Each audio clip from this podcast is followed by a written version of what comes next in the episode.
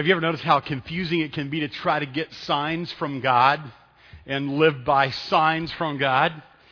I've been working on a book, um, and it's a collection of stories, and the stories are all stories based on uh, my grandfather's farm. And, and, and I remember standing on the hillside with my grandpa. My grandpa loved to tell these jokes. Some of them were really lame, and now you know where I get it. But anyway, so we, he would just tell this joke. He would tell this particular joke over and over again. And this joke that I'm going to tell you now, it's a uh, part of kind of Southern folklore there are different versions of it, but the version that my grandpa told me was this one. He said there was this old boy one time that he was out and he was a farmer and he's in his field and he's working and he looked up in the sky and he just felt really close to God because he saw this sign in the sky and it looked for all the world like in some versions of the story, the clouds or the stars spell out three letters G, P, C, and he immediately realized that he was being called to go preach Christ. And so he went to the elders of the church and he said, um, God called me to be a preacher. And they said, well, then preach. And he came and he preached. And then they got together afterward and they said, I'm not really sure he's called to preach. I mean, the preaching was really bad.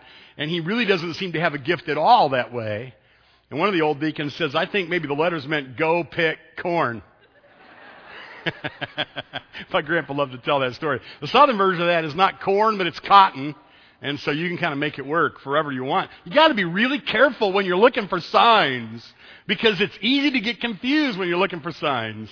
And it's easy for people to use signs to kind of get their own way and to do their own thing, to show kind of a willfulness, or to kind of be, the sign seeking can be kind of a mask for, I really don't want to go about things the way I should go about things, and I really don't want to obey God what He said plainly in His Word, but I want to kind of cook up something supernatural like my friend Dave Enders. Dave is a godly guy, loves the Lord, walks with God. He's a leader in his church. He's in the Word every morning. And he told me this funny story a number of years ago. He said he had a car sitting out front of his house for sale, had a for sale sign on the car, and a guy comes walking up and knocks on the door and says to him, Hey, you know, this car out here, he says, God told me that you were supposed to give me that car. What's kind of cool is Dave was so sharp and quick witted. He said, You know, that's funny. That car belongs to me. And I was talking with God earlier this morning, and He didn't tell me a thing about it. I tell you what I'll do. If He tells me to give it to you, that's what I'll do. You gotta be, you gotta be careful when you use signs to manipulate people. And you're gonna see in our text today, that is exactly what happens. Now, the text is chapter 12 of Matthew and verses 38 through 42. And is that text, that little section where a little cluster of Pharisees come to Jesus and they say to Jesus, hey, we want you to give us a sign. Now, I've always been confused by this because I haven't always read it in its context.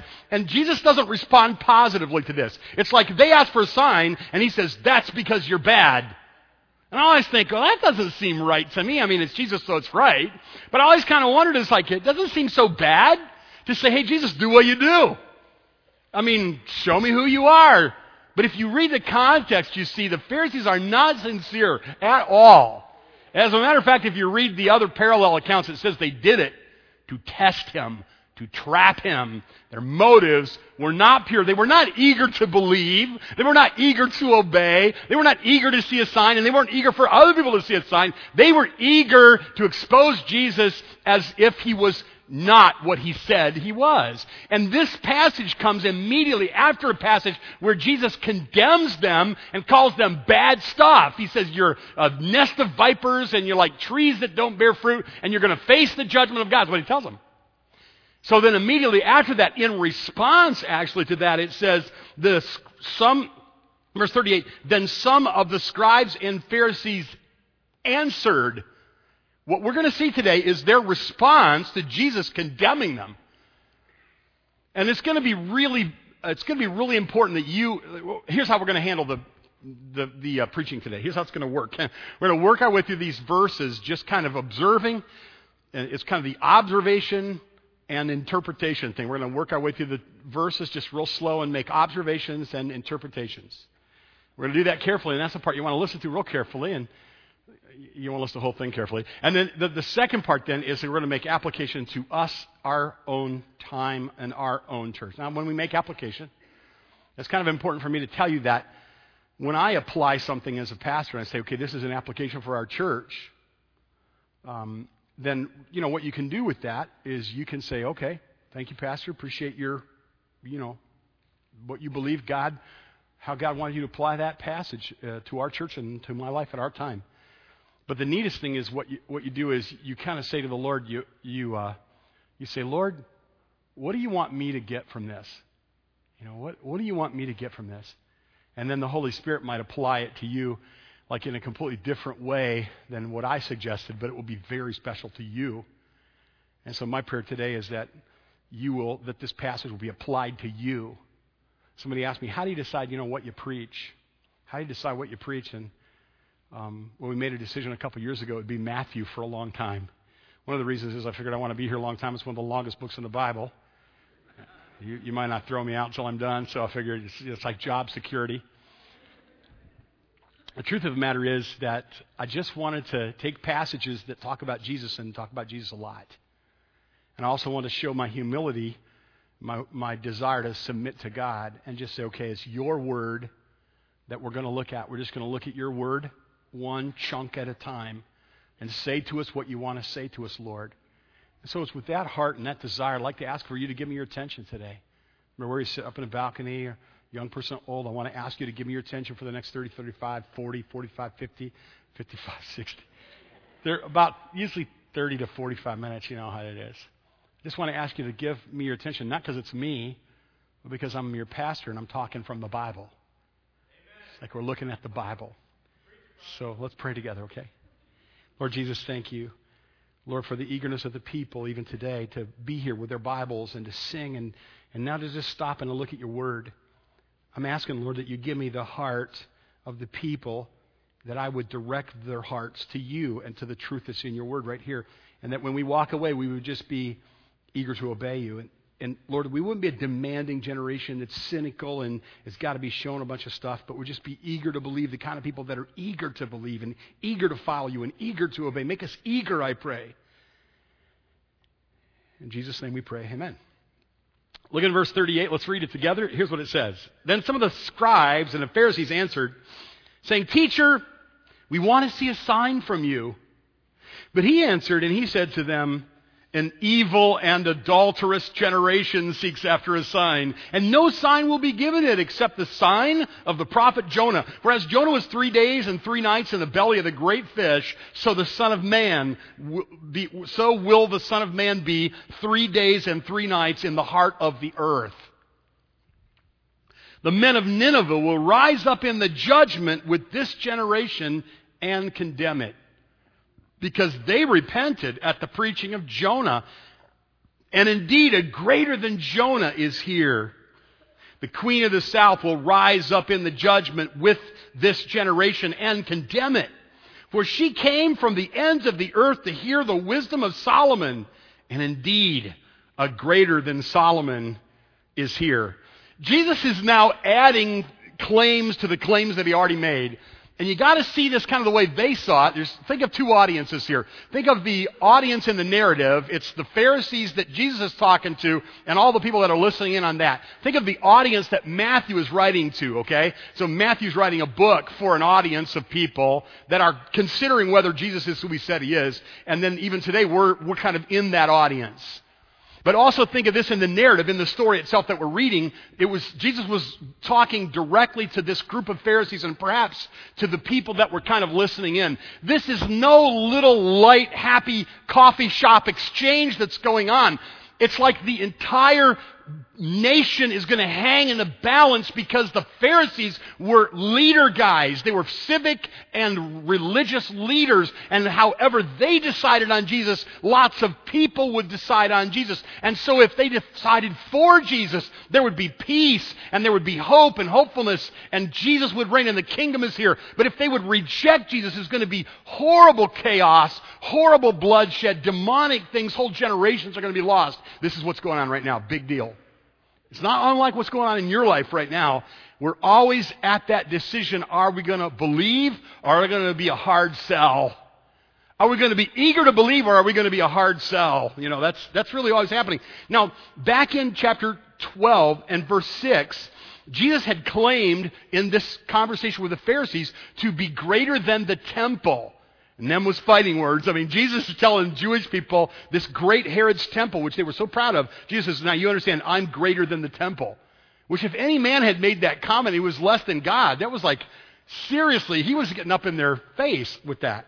And then if you look in verse 8, you see it says, the Son of Man is Lord of the Sabbath. He's calling himself Son of Man, which is very loaded language out of the Old Testament, Daniel, where he's talking about being a Messiah himself. He's making this amazing claim. And he said, the Son of Man is not only, in, in verse 6, uh, you, you have one with you who's greater than the temple, and the Son of Man is greater than the Sabbath. So in those two comments, Jesus is extremely, has extreme chutzpah, and he has every right to be because he's God, but he's saying to them, you know, you love your temple, I'm greater than your temple.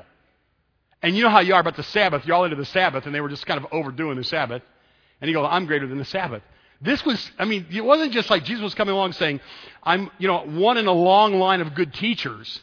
He does not make that claim. He never did, and he doesn't now. And a lot of people, they want to make Jesus that, right? They want to make Jesus just, oh, he's a good old boy, you know? Jesus is just like a fun, kind of a hippie or something. You know, everybody loves him, and he's cool and whatnot, but as long as it doesn't like bite into my life, and as long as he doesn't make exclusive claims, as long as I can believe a bunch of other stuff and fornicate and smoke pot, whatever else I want to do, you know, then I'm, I like Jesus. Or I can be religious and, and like Jesus. You know what I'm saying? I'm not going to name all the sins. I'm going to let you, you know, just like let your mind wander for a minute there. And we want to be able to keep our sin and our willfulness or even our religion and say we believe in Jesus. Well, that Jesus isn't this Jesus because this Jesus of the Bible is the one who says, I'm greater than the Sabbath and I'm greater than the temple and I'm the Son of Man. And every time we look in Matthew, we got to see this is over and over. These are the changes that Matthew is ringing. He's ringing these beautiful melodic changes. And so he says, I'm greater than the temple, verse 6. And he says, I'm the Lord of the Sabbath, verse 8. And he says, You have said that you acted by the power of the Spirit to bring, he says, I have acted by the power of the Spirit to bring the kingdom upon you. That's what he says in verse 28. So this is big stuff that he's saying. The Pharisees have got to be a gap at this point. That means like their mouths are hanging open, right? They're like, well, uh, uh, he's saying, I'm greater than the temple. I'm the Lord of the Sabbath, and I'm bringing the kingdom in the power of the Holy Spirit. These are not claims that some teacher would make that's on a level with other teachers. These are God in human flesh, Son of Man claims. Let's not miss that. And that's what they would have seen then, the initial audience and Matthew's audience, and that's what we need to see too. So he responds to this previous condemnation. They are responding to what he said to them when they come and they say, We want to see a sign. So here's why you want, how you want to read this. You want to read this as these meek people that go, Jesus, we're thinking about following you. Could you show us a sign and we'll be convinced and we'll follow you? You don't want to read it that way because that's not what it's going on. What's going on is there, he's saying, You guys have crossed the line with me and you're going to face judgment. And they're going, Show us a sign. He's like, are, are you serious right now? Are you going to play games with me? Do you want me to do cute dog and pony show tricks for you? I'm, am I here to entertain you? I'm the king. I'm bringing the kingdom. You repent yourself into it now and don't get it. See, what's happening is when the Pharisees came, it's one thing for the Pharisees to reject Jesus and to say, I'm not sure I believe he's who he said he is. It's one thing for them to listen and to hear and then like to walk away, right? It's another thing for them to listen and hear and then get together in a little cluster and choose like they're going to kill him and then come back and challenge him publicly with other people around as if now they're going to influence other people to reject him. See what I'm saying? That's what's going on here. It's bad enough that they rejected Jesus. They sh- if they rejected him and walked away and didn't influence anybody, that'd be one thing. But they are spiritual leaders and they have great light and they've seen all that Jesus has done and now they're trying to call him out publicly and trying to get other people to follow them and not follow Jesus. So they are in serious trouble with Jesus. And he says a couple things to them that are really interesting things. And we'll read them again, but he basically says, you know what's going to happen? There's going to be a judgment someday, and you're going to be there, and guess who else is going to be there? Remember the guys in Nineveh that repented? This is an Old Testament story about Jonah. And remember, Jonah reluctantly goes to Nineveh, and they repent. And Nineveh is not Jewish people with a temple, right? Nineveh, these are pagans, these are Gentiles. So Jesus is calling him up and he goes, There's going to be a judgment someday. And guess who's going to be there? I'm going to raise up the men of Nineveh. And their presence there is going to condemn you Jewish leaders. The men of Nineveh knew enough to repent when Jonah came. And we all know Jonah wasn't much of a prophet, right? I mean, he's kind of a reluctant prophet, but they repented. And a little bit later on, he's going to say the Queen of the South, which is a reference to the Old Testament story about the Queen of Sheba who went a long way to get wisdom from Solomon. She went, she showed her eagerness to believe, if you will, by going a long way to get wisdom from Solomon. And he says, and she's going to rise up. She's going to be resurrected and she's going to be present, not being judged at the great white throne as a believer, but present as a witness at the great white throne. And this Gentile woman is going to, her presence is going to condemn you guys. This was really in your face talk. But Jesus was being very, very direct with them, and he was being very courageous. If you read the Bible the way it ought to be read, you cannot help but admire the broad chested courage of Jesus Christ. He was a man, and he was God. And he was a man. If any man was ever a man on a mission, he was a man on a mission. And he says to them this an evil and adulterous generation seeks after a sign. You know, when you study the Bible, one of the things you want to do is you want to kind of figure out what's the central truth of a passage. And one of the ways to figure out what the central truth of the passage is, one of the ways, is to say what is repeated here, because there may be an emphasis in something that's repeated. You remember last week when I was talking about the four stories that we're kind of going through here at the end of chapter 12, and how at first when you look at them, they look like they're unrelated? You've got Jesus telling, you've got this sign story, but just before the sign story, you've got the bad heart story, and then the sign story, and then the seven demons story, and then the mother and brother story, right? You got these four stories. And they seem like they're unrelated, but if you study them carefully, you see that they, they're, like, they're, they're like interlocking. And the reason, the way we know they're interlocking is because there are things that are repeated in the first two and things that are kind of repeated in the second two, and then the ones in the middle are kind of hooked together. So they're all kind of hooked together. Now, one of the things that hooks them together is this word, this phrase there, this generation this generation. Jesus said it before, he's going to say it again, and he's going to come, it's going to come back up in Matthew in a really, really chilling way later on in the Olivet Discourse, which is super interesting. This generation, it's like you might want to pay attention when Jesus says this generation, and when Matthew repeats that Jesus said this generation, you might want to kind of put your Mickey Mouse ears on there and really pay attention because there's something to this. Jesus is saying here, the, the generation that's, that's not going to believe unless they see a bunch of signs showing that they are a wicked and spiritually adulterous generation. It's like, you guys are spiritually adulterous. The biggest way the Bible has of expressing not being faithful to God is to use spiritual adultery as a picture. In the Bible, that's the biggest, that's the clearest way to express unfaithfulness is to use this picture of marriage commitment and, and to say you are spiritual adulterers. James does it in James chapter 4 in a really powerful way. In the epistles of John, it's there. It's all throughout the Old Testament, all throughout the New Testament. It's, it talks about idolatry being adultery. And this is, and so the Pharisees are, most of them have the Torah memorized, right? They memorize a big chunk of the Old Testament. So when Jesus says you're a wicked and adulterous generation, he's not like measuring his terms then. He's just calling them out and saying, You are not following God. You are in bed with the devil. You are adulterers spiritually because you're asking me for this sign. So what they did was not good. If you wondered, it was really not good. Not at all. He says, An adulterous generation, wicked, seeks after a sign. Notice in verse 41 the men of Nineveh will rise up in the judgment with this generation you know, the men of Nineveh lived way long time earlier, but they're going to be together at one time in this, they're going to be resurrected for the judgment. Then it says with this generation. And then it says in verse 42 when he's talking about the queen of the, of the south, uh, the queen of Sheba, the queen of the south will rise up in the judgment with this generation. Later on, this is what ties this story in specifically with the next story. In the next story, it's really chilling. Don't miss next week. It'd be like a Batman cliffhanger. Next week, don't miss. Because next week it's says like one of these kind of interesting demonic stories where it's like one demon goes out, seven demons come in. What's he talking about? Well, we know this. He's talking about this wicked generation because he says so in verse 45. See that?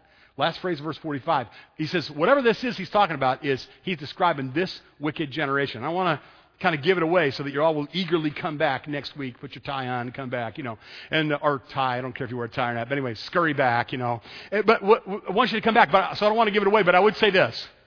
I would say this.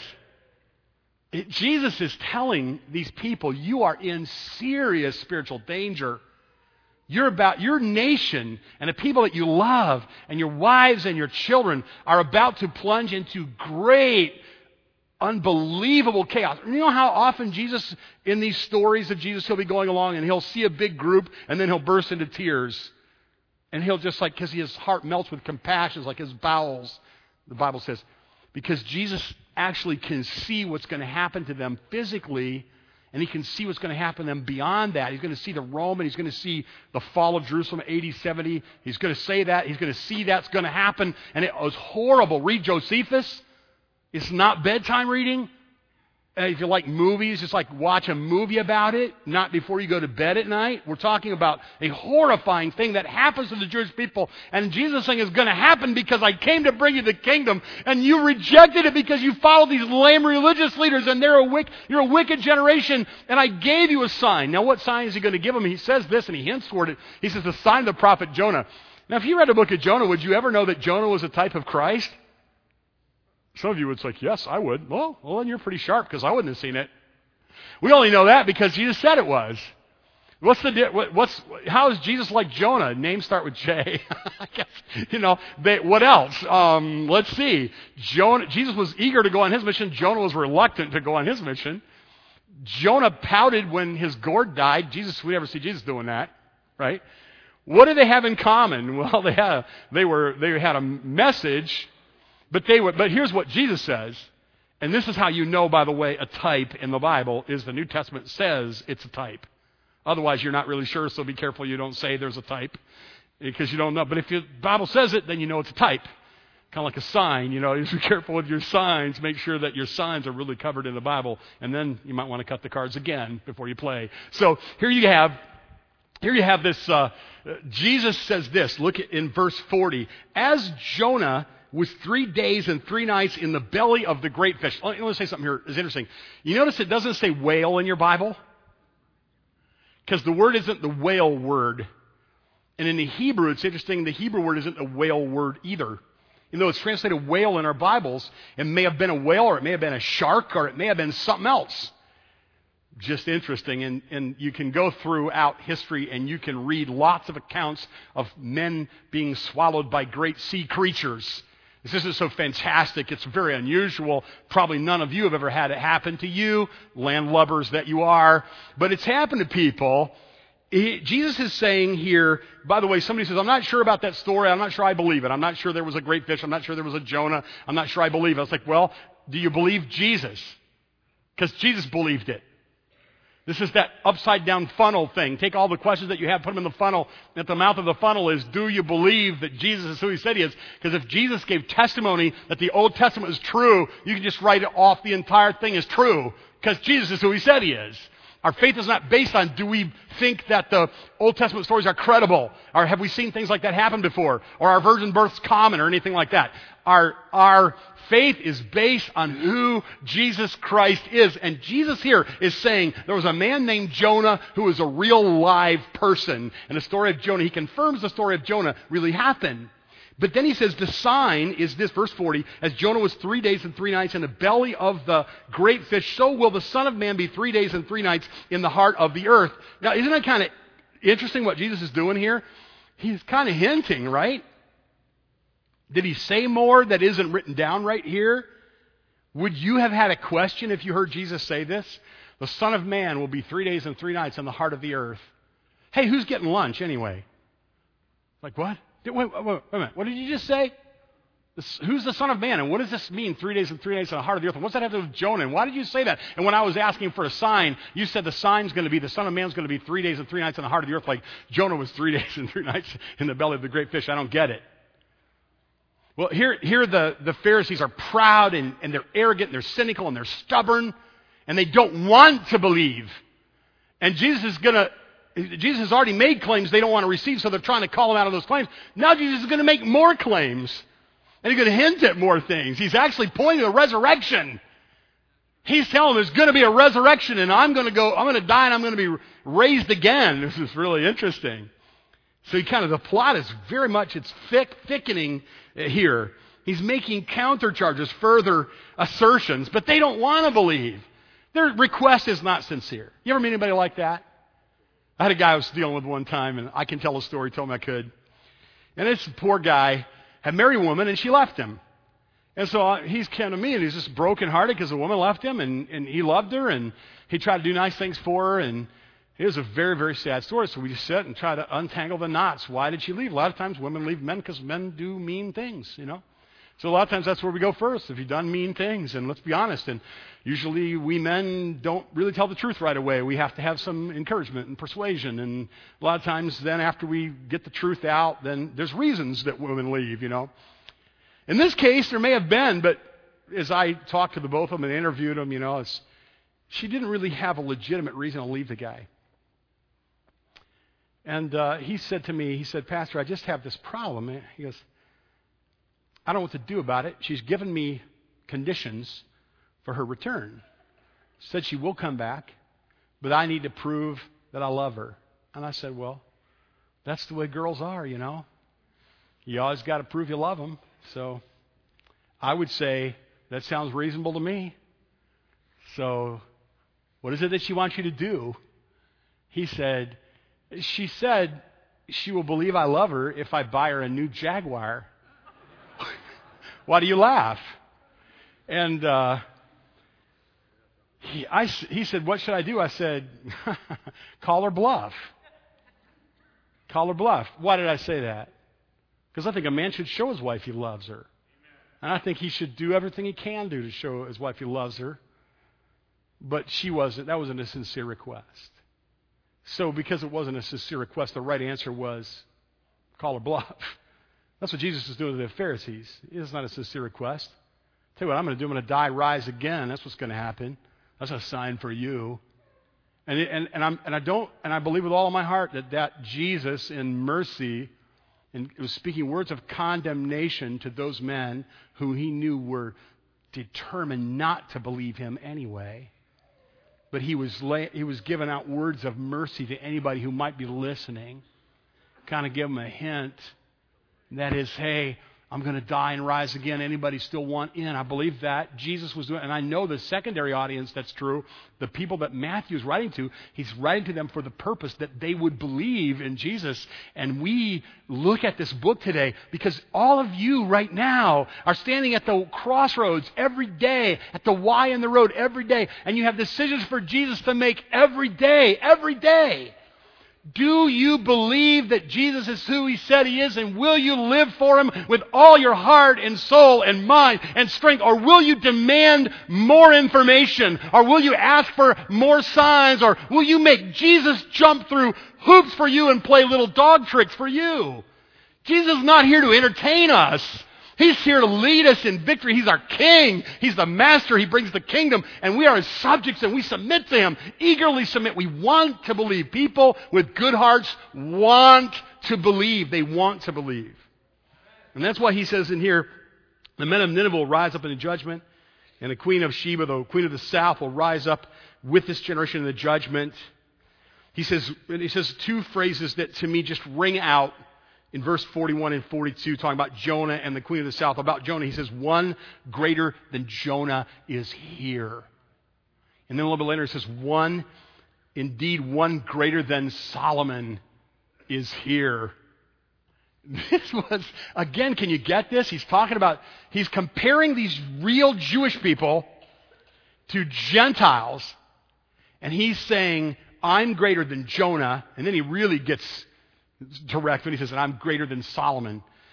Do you see how foolish it is, people, even today, for people to say, I want to add Jesus to my, you know, cluster of beliefs? Can't do that. You can't do that and say you believe the Bible. You can't just take Jesus and make him like a clay, you know, like a Play-Doh model into whatever you want him to look like. You got to take him the way he is in the Bible and submit to him. And, and here's how we can tell if you have a good heart. Are you eager to believe or are you eager not to believe? See, that's it. That's what Jesus is saying, central truth, right? Is the way I put it. Central truth. Good hearts are eager to believe and follow Christ. So do you have a good heart? Is your heart good? I mean, in this sense, is your heart just like, God, I want to believe? Can, can I give you an example? You ever think about what would have been like if the Pharisees, if this story had been written differently? And Jesus calls the Pharisees out and he goes, You are a nest of snakes, is what you are. and your hearts are bad and your trees are going to be cut down because they don't bear good fruit. What would happen if some of the Pharisees just like flopped down on their face and they said, Oh, Jesus, I'm sorry. I'm so sorry. You're right. What am I thinking? I saw you do these miracles. You're so wonderful. Look at the way you treat the lame and the blind, and you forgive sin, and you, you help prostitutes get out of that terrible life, and you give people hope. I, I repent. I want to follow you. Wouldn't this story have just taken a completely different turn? Wouldn't have been a beautiful story, but you still find people face to face with who Jesus is, but they're willful and they will not obey. They will not submit. They will not do what he says. And you might be that way yourself in some way right now, today. I mean, when was the last time you repented? When, was the last time you, you really, really repented? When, you know, God showed you something in your life and then you were just broken and sorry and grieved and you said, oh, God, Please make my life the way you want it to be. I repent. I'm so eager to follow you. You don't have to do anything more. You've already done all you need to do. I'm here to follow you. This wouldn't this be beautiful? If just a church full of people, whatever the Spirit whispered to them, they just immediately said, "Okay, I'm in. I repent." I re-. and what if, what if the people of God were willing to go a long way to seek truth, like the Queen of the South? I don't care. Think about it. will there be generations that rise up in judgment against our generation and say, sorry to do this, but you seriously complain because your pastor preached 50 minutes? I didn't think you were going to like respond to that. It's okay. I know you love me. You know, you, you whined because it was, you know, difficult to do, to serve the Lord. You, there are generations that are going to rise up and go, you have any idea how far I went to church? Do you have any idea how hard it was for me to do what I did? Do you have any idea what it cost me to go seek God? And your life is so convenient and so easy. There will be generations that will be present that could rise up in judgment against our selfless, selfish generation and say, you have no idea what it means to sacrifice. You have no idea what it means to serve. we have this chronological snobbery, like we think we're smarter, we think we're better. This is an area where we ought to look at the Queen of the South and the distance that she went to seek the wisdom of God and say, oh God, don't let anybody rise up, any generation or any other group of people in the world rise up in judgment again. Think about Yusuf Narakani. And he's got a little, he's got a wife and little children. And then over and over again, you know, it's like, are we going to kill him or not kill him? This wonderful, beautiful, peaceful Islamic religion, thinking about killing this Christian pastor. And I'm being sarcastic in case you couldn't catch that. This demonic religion, this demonic religion that's eager to disobey God, reject Jesus, and kill Christians all over the world. That's the history of it. They killed Christians all over the world. You're quiet. Like, you might need to do some reading on this do we dislike Middle Eastern people? No, we love Middle Eastern people very, very much. Like the, like the men from Nineveh were Middle Eastern people. And Jesus commending them. He's told me, look at these people. I know people from Iraq and I know people from Iran. I know people from the Middle East who submitted to Jesus and who love him. But there is this Islamic religion that's as damning and demonic as any other false religion that rejects Jesus Christ. It's very dangerous. And they want to kill this young pastor. And so he suffers in prison and the sword hangs over his head and doesn't know. He can't, his, he can't kiss his kids uh, good night at night. He can't pray with them when they go to bed at night. He doesn't know if he will get to live out his days with his wife. This young pastor doesn't know if he'll ever be able to visit among his congregation. And you and I, we have the padded pews and we have all of the ease. And that generation will rise up against our generation in judgment someday. So that we need to think about. There is a judgment that's coming. Now, I want to make some applications before we go home. I want you to think just a little bit now before we go to these applications, or five uh, of them. I want you to think of a guy named Thomas who kind of asked Jesus for a sign. And, and, and notice how Jesus responded to him, right? Remember the story. Thomas is like, okay, I, I've been pulled into these things before. I'm not going to believe that Jesus is alive. Do you think Thomas wanted to believe, or do you think Thomas didn't want to believe? What do you think? Yeah, he wanted to believe, but he just kind of couldn't let himself. And Jesus knew his heart. And so he says, until I, and he says to his friends, he's kind of, you know, talking big, if I'd have to put my hand in it. I saw where the sword went in and made that terrible gash in the side of Jesus. I'd have to, I'd have to feel that place in his side if I was going to believe. Jesus, when he sees me, says, put your hand over here. That's just a great story, isn't it? Then what does Thomas do?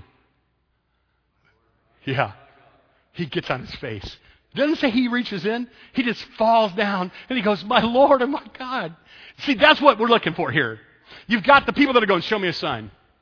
And Jesus is like, Hey, I can show you signs all day long, and you have made up your mind you're not going to believe. Then you got people over here that say, Lord, I believe. Help my unbelief. Help my unbelief. He says, He'll help those people all day long. And today, if your faith is kind of thin and small and you want to believe, take a step, go as far as you can. And Jesus will help you over the threshold of faith and onto a vital relationship with Himself. He won't condemn you. That's not an evil heart. It's not an adulterous heart. But these others that are like, hey, you're going to have to impress me, Jesus. You have to do some more stuff. He's not going to play that game. You don't set the agenda with the king. The king sets the agenda with you. That's the way it works. Let me give you these applications, and we want to go. Don't be poisoned by the cynical spirit of our age. That's the way it is all around us. That's the humor, that's the drama, that's the music, those are the movies. Yes, they are. I know Baptist pastors always get, you know, kind of, they kind of get the bad press for talking about media and, you know, that kind of thing. But, you know, let's just be honest. There's a message in everything.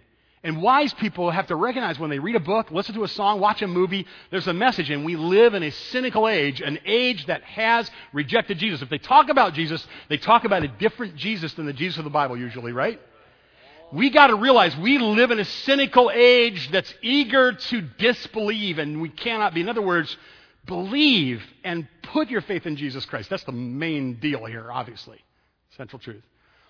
Another app application, take every opportunity to repent. And by the way, to the signs, let me say something just quickly. In 1 Peter chapter, I'm sorry, in 2 Peter chapter 1 and verse 19, Peter is going to talk about the transfiguration, which was a sign, right? Jesus glows up in and out of transfiguration. Peter would have remembered this for the rest of his life and throughout eternity. It was a big sign, right? Peter saw Jesus transfigured. It's like, this is Jesus, he's God. There you go, Peter, you got to see this. It's a big sign, right? You would love to have been there, wouldn't you? The Mount of Transfiguration.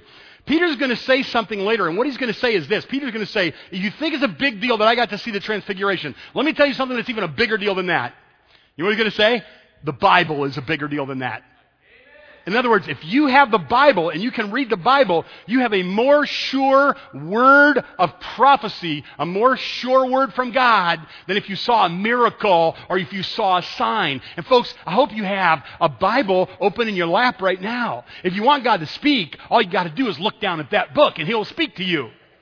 Don't be out looking for some mystical sign all the time. If God blesses you with a warm feeling or, or some warning or direction and it coincides with the Word of God, I may not argue with you about that, but this is the main thing we must see. Believing people are eager to believe that Jesus died and rose again three days and three nights in the heart of the earth. Only three days and three nights, right? And he rose again. Believing people are eager to believe that. And believing people are saying, talk to me, God. I want to hear. So that's why they open their Bibles every morning. That's why they read their Bibles and say, Jesus, I know you got something to say to me. And it's right here in your word. Now listen as I read you what I just told you from 2 Peter chapter 1 and verse 16. We didn't follow cunningly devised fables when we made known to you the power and coming of our Lord Jesus Christ. We were eyewitnesses of his majesty we, for he received from God the Father honor and glory when such a voice came to him from the excellent glory, This is my beloved Son, in whom I am well pleased. And we heard this voice which came from heaven, and we were with him on the holy mountain. Whoo, that would be awesome, wouldn't it? And we, so we have a prophetic word confirmed, or a more sure word of prophecy which you do well to heed as the light that shines in the dark place until the day dawns and the morning star rises in your hearts. And he goes on talking about the Bible. Get this now. We have the Bible. That's why all of our Sunday school classes teach the Bible. That's why at Awana we memorize the Bible. That's why Sunday morning and Sunday night we teach the Bible. We're just going to keep doing that. Why? It's the more sure prophetic word. It's better than a sign or a miracle. It's the, it's the word of the living God. If you want God to speak to you, get up in the morning, open up your Bible, read it. He's talking. He's talking in other ways too that are beautiful, but especially he speaks in his word with great clarity. And if you want to obey him, you read his word. So, Application number one, don't be poisoned by the spirit of our age to be cynical or a hard sell or, or uh, not eager to believe. So application number two, take every opportunity to repent. What I'm saying here is, remember the guys in Nineveh. What did they do? They repented. we should look for places that we can repent. Okay, show me, God, what you want me to do, and I repent. Repent means I completely change my mind, will, emotions, the direction of my life, and I go over on God's side to do what He wants me to do in whatever area God tells you to repent. You're eager to repent. And third, another application would be this one go out of your way to seek the truth. Where do we get that? Queen of the South. She made a big, long trip. Here the Pharisees are standing right there, and Jesus is doing miracles right in front of them. And some of you and, and I, it's going to be that way with us. Jesus will say, You saw what I did. You know what I gave you. You heard what I said. You owned a stack of Bibles. You could have watched the Jesus movie. There was a church on every corner. Are you kidding me? You didn't get the message? There are people you know that would go out of their way to get the truth. You go out of your way to seek the truth have that hunger. Why? Because Jesus commends people like that. And people like that will rise up in judgment against those who've rejected Jesus Christ. Here's another application keep the day of judgment in mind. What I mean by that is if you're not saved, you will face God's condemnation one day. It's called the Great White Throne Judgment. Read about it in the end of your Bible. It's going to happen. You're going to die someday. Then you're going to be, you're going to be a way to go to hell, and then you'll await a special judgment called the Great White Throne Judgment. Don't have time to talk a lot about it. Read the end of your Bible. You'll see it there. It's not going to be fun. Everybody who's judged at the great white throne judgment gets cast in the lake of fire. The others there, there are witnesses like believing people watching. This is what Jesus is referring to a literal time of judgment. This is something we should keep in mind. It kind of simplifies your life. Going to be a judgment. My dad taught me this as a little boy. Everybody you talk to, Kenny, is either on their way to heaven to be with God or on their way to hell away from God forever. So talk to them about believing in Jesus. I've never kind of gotten away from the simplicity of looking at life that way. Just look at life that way. There's going to be a judgment. Keep it in mind. For believers, there's a judgment, the Bema judgment. It's not a condemnation judgment. There will be a time of rewards that we should really think about. It's a specific and literal time. This isn't the judgment Jesus is talking about here in Matthew chapter 12, but it's something for you to keep in mind. And then I would just say this, and you know this. I mean, how could we not apply this in this way? If Jesus is who he said he is, and we've already received him, and I assume most of you have, shouldn't we just make him known? We were, pastors were talking about this, and we had this like total agreement on this big thing we were talking about this week, and that is our church exists to glorify God by making committed disciples of Jesus Christ. That's it. Our church exists to glorify God by making committed disciples of Jesus Christ. That's why I'm talking so fast today. So that you will follow Jesus. So you'll be a disciple and you will go and make disciples, that you will make him known. I gotta quit. But let me just say this one. April 20th has always been a very, very special day to me. I love April 20th. I always have, since about 1987. Because April 20th in 1987 was the day that I put all of our, we put our stuff in a truck, a Ryder truck. There's a, eh, the 19th of April in 87 was Easter, and we put all of our stuff in a Ryder truck. And then we did Easter in a church where I was a youth and music guy. Because I had been called to Ohio to pastor a church. It was my first full time solo pastor. I pastored solo pastor before, but it wasn't full time. This was my first full time solo pastor. I'm in the pulpit every week. You can't appreciate this, but that was a big deal to me. And we put our stuff in the car, in the truck, and we drove past the church. And my oldest son, Kyle, was with me in the cab of the truck. And I said, Kyle, you probably understand this right now, but we're going to sing the doxology right now. And we literally were like, Praise God from whom all. By the time we got to our place in Ohio where I was going to pastor, it was the spring of the year, and the dogwoods were in blossom along the streets in Mount Vernon, and I was a pastor. I just was so happy to be a pastor. April 20th, 1987. I'll never forget it. I'll never forget that day. But in 1999, something happened on April 20th that eclipsed that altogether. Like made it kind of a footnote in my life, a secondary thing. Do you guys know what happened on April 20th, 1999? The, the, the night before Lois was not feeling well, she called her mother. She said, Mom, I love you. And you've been a good mom. And we're like, what are you doing that for? You know, it was like weird kids were all listening to this, and they kind of gather around, and Lois is going to go to the hospital because she's going to have a baby. And I remember that night, it got all quiet in the house, and all the kids kind of lined up to say goodbye to mom. And, you know, she, she had this kind of ominous thing going on. So we're like, what's going on? We weren't young like we used to be.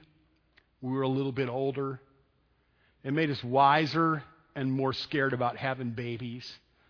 So now we go to the hospital, and we're not sure everything's going to be okay. You know, we've had some troubles before. And Lois labors through the night. And early in the morning, on the 20th of April, our Hope America was born. It was like not like the older kids. I was young and foolish. I didn't know what I was doing. Now I was older and more mature, and I understood. And I just looked at her and held her, and I didn't want to go to work. I didn't want to do anything but be with her. She was healthy, and Lois was healthy, and all was good. It was a beautiful, a number of hours. The kids, a bunch of them were in there for the birth. A lady from our church, a doctor friend of ours, people from the community there, the whole community in this little town where we, where, where Hope was born, they celebrated Little Hope America. It was like, a, you know, it was one of those times, I know if you have a baby, you know what I'm talking about. It was just such a sweet fellowship, such a happy time for a few hours. And then we got word that, I think it was about 10:30, 11 o'clock in the morning, out in Colorado at a, at a at a school named after a flower, on that very day, there was this horrible, horrifying massacre of innocent children. And the blood would stain the library floor, and America would never forget Columbine. On the very day that God gave us a little girl that we named Hope America.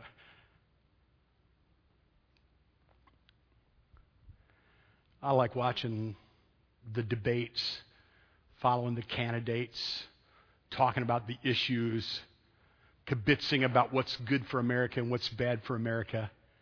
But the hope of America is in no political candidate. The hope of America is in no economic policy. The hope of a nation, of any nation, is not in that nation's military might. The only hope of any nation ever is Jesus Christ. The only hope of our nation and the only hope of this church and the only hope of your family and your life is Jesus Christ. He is this world's only hope, and He is the only one who will ever be the hope of this world.